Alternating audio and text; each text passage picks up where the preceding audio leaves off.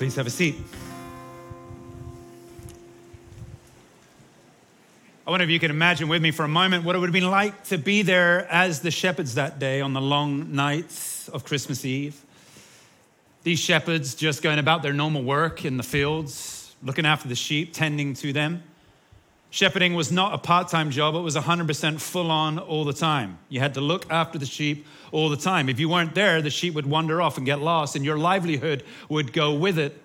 And as the shepherd are going about their normal day, suddenly a great heavenly host appears. An angel starts speaking to them. That doesn't happen normally.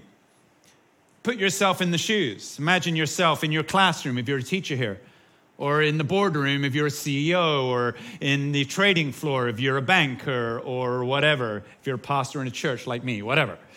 Imagine just going about your normal day and an angel shows up to you. Imagine that interrupting a work meeting. You'd be wondering what is going on, would you not? The angel speaks to the shepherd, and the Bible tells us they were terrified. That seems a fair response to a heavenly host before you. And as the angels speak to them, the angel challenged the shepherd. The angel said, Here's what I want you to do I want you to leave your place of work. Remember, they're at the fields looking after the sheep, their livelihood. And I want you to go now into Bethlehem and go and see this child who's assigned to you that a light has now come and that a light is coming, that the light is now in the world. The angel essentially challenges the shepherds to leave their livelihood to go and see the Jesus that was born in the stable. That's not a big decision. That's not a like, oh yeah, okay, I'll go. That's like, hang on a sec. If I leave here, the sheep will wander off. They'll go away. I'll lose my livelihood. I've been looking after these sheep for months. This is how I provide for my family. If I was the shepherds that day, I would have got together and created a union amongst us. And I would have said, look, two of us are going to stay here. The others are going to go into Bethlehem and we'll come back. But you just look after the sheep. We're going to get the best of both worlds, our livelihood, as well as the proclamation of the coming of Lord Jesus. Are you with me? But that's not what happened. The Bible tells us that they decided to all go into Bethlehem and see the Messiah, meaning that they all left their livelihood behind. And we don't know from the story whether they went back, what, five, six, eight hours later and the sheep were all there. Who knows? Possibly the sheep had wandered off and that was it. And it's often fascinated me why the angels did this on that day. And I think it was the starting point of essentially what the mission is for the church in the world today. It was the starting point of a new mission for humanity. That no longer do we just have our livelihood, but we now also have the Messiah with us. Not only now are we just to look after ourselves, provide for ourselves, and make sure that we can live all of those very important things. But we now also have a Messiah who has come into the world, and the light has come, and the light is coming. And we need now to proclaim the reality of that light in the world.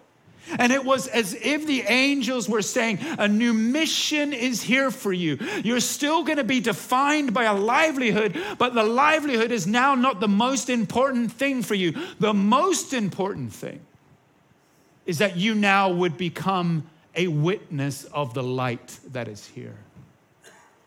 The shepherds go, they see the Messiah, they are filled with joy and scripture tells us that they return to their work, yes, but also to the new mission of proclaiming the light of Christ in all of the world.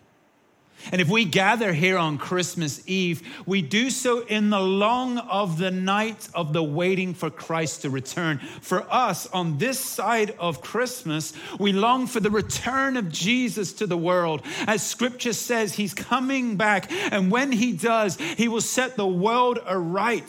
Sin will be dealt with forever. There'll be no more pain or suffering or sickness. The whole world will be just as it was designed to be. And we long now the shepherds longing in the night before the birth of Jesus, us longing in the long night before the return of Christ, but with the same mission.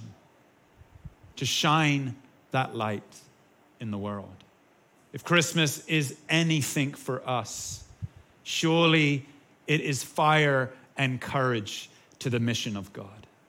My prayer for all one of us is that we would hear the angels call upon us again today, that we might proclaim the coming light of Jesus to those in our city, to those in our neighborhoods who are still surrounded in darkness.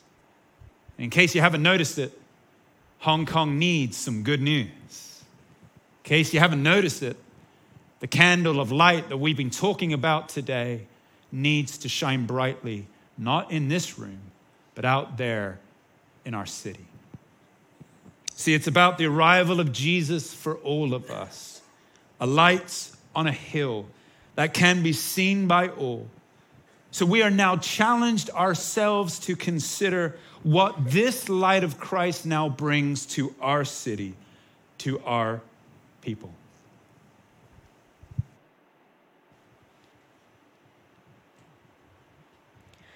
We are here in Hong Kong, our city, our home. We are the planting of the Lord for the display of his splendor. We refuse to be silent about the wonder of God's light. We are here in this city to shine his light. For the next generation of Hong Kong, the youth of our city, those who carry upon them the hopes of the future and the brilliance of new and fresh ideas. May they know the hope of the light of Christ. For the elderly, the poor, the vulnerable, the homeless, the asylum seeker, the survivor of trafficking, the domestic helper away from her family. May they know the comfort of the light of Christ. For those in the marketplace, the innovators, the business leaders, those who work tirelessly, the educators and the creators. May they, they know, know, the rest of the light of Christ. For those in their government, leaders of industry, politicians, and decision makers, those in power and those who with authority to rule and direct. May they know the wisdom of the light of Christ. And for those who are yet to hear the gospel of Jesus, those who have a hunger in their hearts for a different kind of life, those who are lost, who are soon to be found. May they know the salvation of the light of Christ. Lord Jesus, hear our prayer. In the long of the night, we accept the gift of Christ Jesus for ourselves, a personal act of faith, receiving God's charge upon us. In the long of the night, we are changed forever by our God and our Savior Jesus Christ, who is God with us both now and forever. See, there is great joy at the end of the long night before the birth of Jesus with the praise of the angels and the joy of the shepherds, the darkness of the world is turned on the axis of God's good light. For we have much to celebrate and much to be grateful for.